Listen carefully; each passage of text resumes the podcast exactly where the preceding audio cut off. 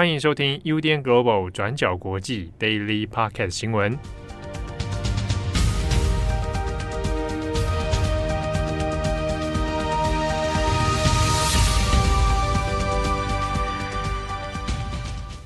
Hello，大家好，欢迎收听 UDN Global 转角国际 Daily Podcast 新闻。我是编辑惠仪，我是编辑木仪。今天是十二月二十七号，星期二。在这个天气那么美好的一天呢，我们有三则的国际新闻要跟大家分享。那今天的第一则，我们要来更新中国的疫情。中国国家卫生健康委员会在星期一，十二月二十六号的晚上，有了几个重大的宣布。那这也是这三年以来中国迈向重新开放的最重要的措施之一。那这几个措施，首先第一个就是改名。那中国把新型冠状病毒肺炎，我们简称新冠肺炎，改了名称，称之为新型冠状病毒感染。除此之外，从明年一月八号开始，中国对于新冠病毒将会从乙类甲管降级为乙类乙管。入境的旅客也不再需要总计八天的隔离。那只要拿到四十八个小时的阴性证明就可以入境，那同时也不用再向中国驻外使领馆申请健康码，同步中国的公民也可以逐步恢复出境旅游。那简单来说，这样子的一个放宽措施，也意味着中国在明年一月八号将会结束锁国的一个状态，慢慢开放出入境了。那今天的 Daily 呢，我们会分成两个部分。那第一个部分，我们会先解释什么是乙类甲管降级到乙类乙管。那第二个，也就是中国目前的疫情状况，是不是已经准备好可以开放了？那先说第一个部分。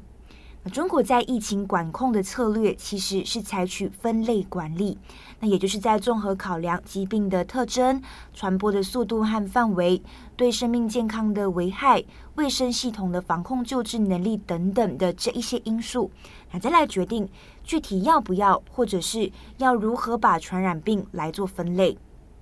那按照中国的规定，中国是把传染病分为甲类、乙类跟丙类。那甲类的传染病就包括霍乱跟鼠疫，那乙类就包括传染性非典型肺炎，也就是我们俗称的 SARS、艾滋病等等。那丙类呢，就是流行性感冒。啊，中国官方是在二零二零年的一月把新冠病毒纳入乙类传染病里面，但是呢，它采取的是甲类传染病的管理措施，也就是我们所说的乙类甲管。但是现在呢，中国官方是要把它降级成为乙类乙管，那这也是相当重大的一次调整。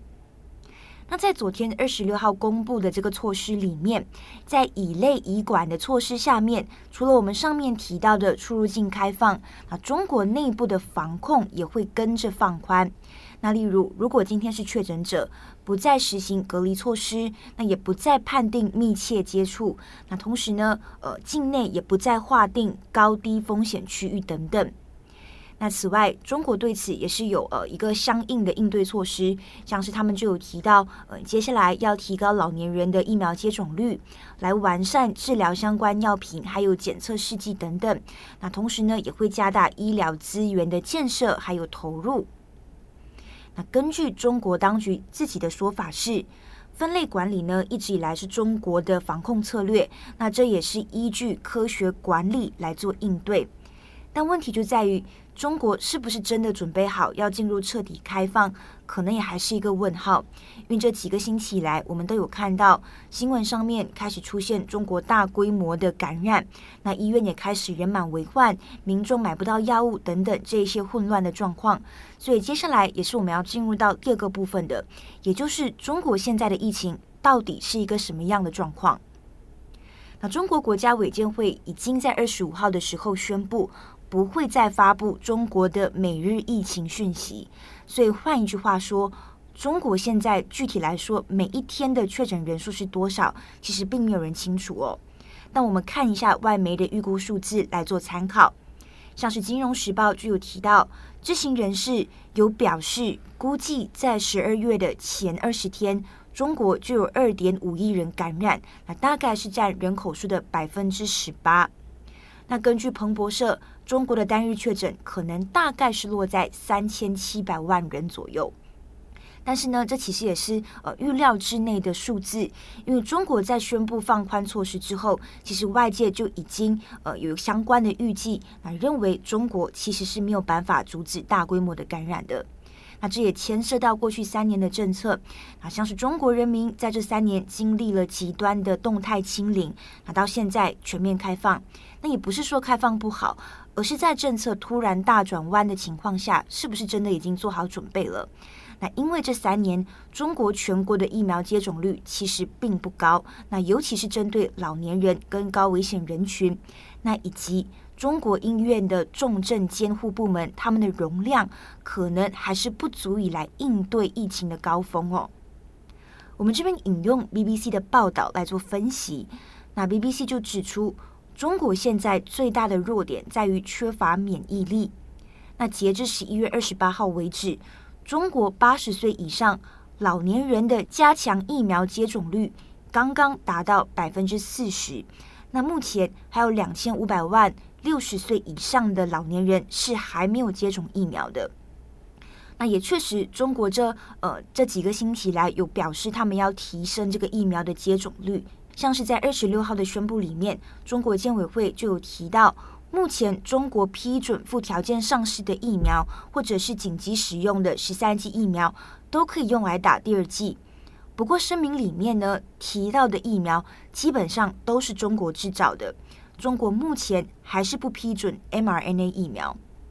那 BBC 就指出，中国制的疫苗，其实在接种三剂之后，呃，在预防重症或者是死亡率上面，效果确实是不错。但是呢，在预防基础感染上面，它的效果其实还是不如 mRNA 的疫苗效果来得好哦，尤其是针对传播率高的 Omicron 变种病毒。那而且下个月也就是中国呃的农历新年，所以朋友们、家人们可能也会聚会。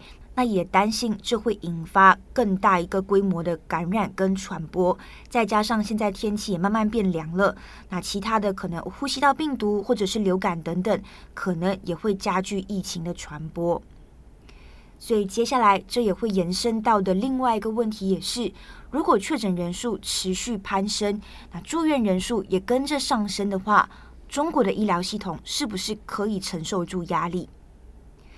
那我们可以知道的是，中国的医疗基础设施还有资源，大部分是集中在比较富裕的城市。那农村地区的资源相对来说是比较少的。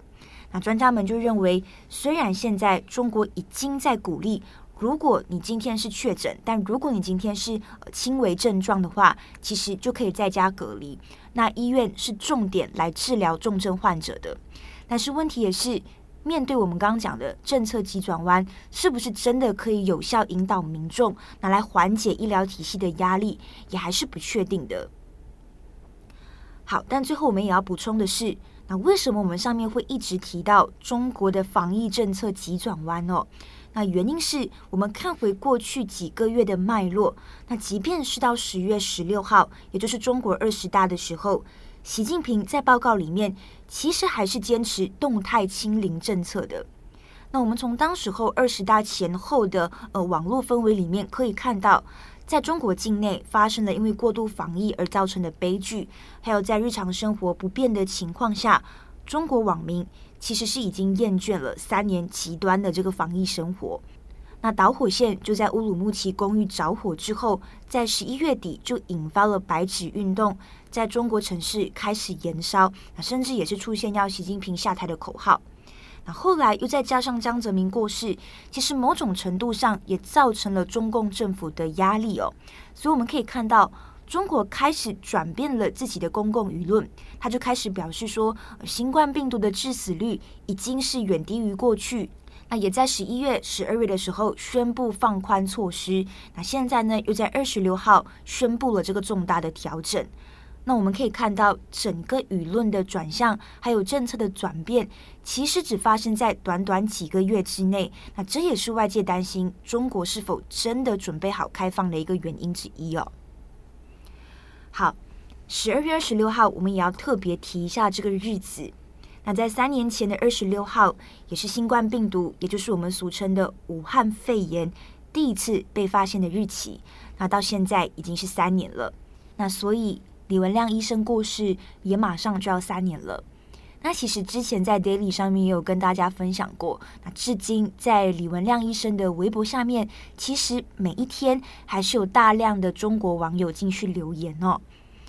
那今天呢，我们会从呃李文亮医生的这个贴文上面分享两则中国网友的留言。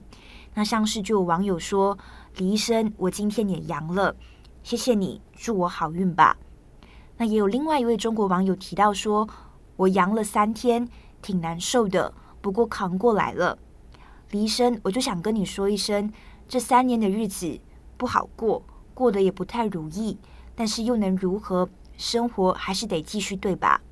李医生，圣诞节过了没来看你，元旦吧，过来给你插三根烟。好，以上大概就是中国现在疫情措施的一个最新状况。那详细的细节也可以参考我们今天的过去二十四小时，在我们的官网上面也都可以看到。那也希望在中国的听友们一切小心，保重身体。好，那我们下一则来看看法国巴黎。巴黎的库德族文化中心在十二月二十三号发生了一起枪击案，造成三位库德人死亡。那之后也引发了法国库德人上街的一连串的抗议示威哦，爆发了蛮严重的警民冲突。那示威到现在已经到了第四天了，已经有十一个人被警方逮捕，那甚至还有至少三十个人在冲突里面受伤。那我们先来看看十二月二十三号的这个枪击案，枪手是一位六十九岁的男子，叫做威廉 M. William M. 那那天他在巴黎第十区的库德族艾哈迈德卡雅文化中心开火，然后造成三位库德人死亡，还有至少三个人受伤了。那这位枪手呢，他其实是一个退休的卡车司机，他在案发当下也马上的被警察逮捕了。那他为什么要做这样子的事情呢？经过初步的调查，他说他家在二零一六年被一名歹徒入室盗窃，然后在那个之后呢，因为家里受到非常大的影响，所以他变得非常的忧郁，甚至有严重的自杀倾向。而且他也承认，他对移民还有外国人的仇恨，在那件事情之后呢，变得非常的强烈，甚至强烈到有一点病态的程度。那这位枪手就说，他这次是计划要杀害非欧洲人的外国人。那上星期五呢，就是案发的当天，他是先到了巴黎北部一个叫做圣诞尼的城市，也是一个移民人口非常稠密的一个城市。那原本到圣诞尼是想要在那边犯案。但是到了那边之后，发现哦没有什么人，然后他也觉得好像这个地方不太适合，所以他后来就到了巴黎第十区的库德族文化中心哦，犯下这次的枪击案。那枪手之前其实也有使用武器犯罪的前科，而且是针对种族方面的攻击哦。那目前他正在精神机构在接受治疗当中。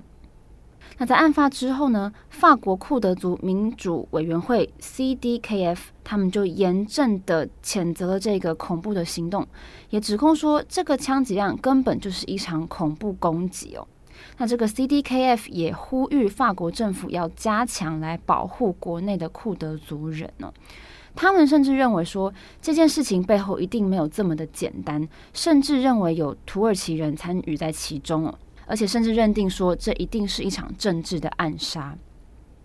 那虽然 CDKF 的认定目前还没有被证实，但是也让土耳其还有库德族的这样的历史仇恨再度的被搬上台面上。那我们这边稍微来简单解释一下库德族。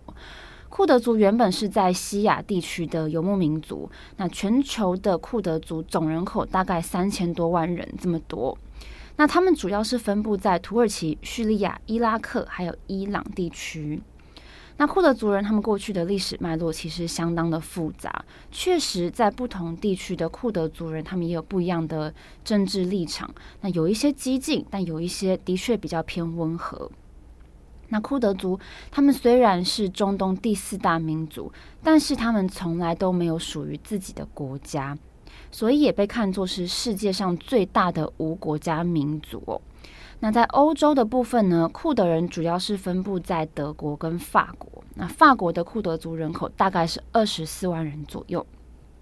那这个枪击案呢，也引发了连续好几天的示威抗议，在今天进到了第四天，目前也还没有平息的迹象。我们可以从媒体的画面中看到，示威者在街上放火啊、烧车啊、砸车等等，也跟警察发生了蛮大的冲突。但很值得注意的事情是，这起枪击案发生的时间点其实很敏感，因为再过几天到一月九号那天，就是一个啊另外一个库德族谋杀案的十周年了。我们先稍微把时间回溯到二零一三年的一月九号，在将近十年之前，有三位库德族的女性社运人士也是在巴黎遭到暗杀。那其中一位就是创立库德工人党的元老级人物，叫做康熙兹。那十年前的这个案子跟这次有一样，因为也有人说背后一定是有土耳其的情报单位涉及在其中的。但是十年前的这个暗杀的凶手到现在都还没有被抓到，所以这个也让长年以来库德族人对于法国政府的调查感到很不满，觉得说怎么过了这么久还没有抓到那个凶手呢？那在这次又发生了针对库德人的枪击案哦，所以也让法国的库德族社群再度掀起了他们心中的怒火。原本他们在这个枪击案，就是我们刚刚提到这个威廉六十九岁枪手威廉犯下枪击案的隔天，十二月二十四号，原本是要到巴黎的街头发起这个和平示威哦，也对这次的受难者来致意。结果很快的上了街头之后，就变成变调了，变成一种暴力的冲突。那依照现在发展的情势呢，也有人担心有可能会牵动法国还有土耳其的外交关系。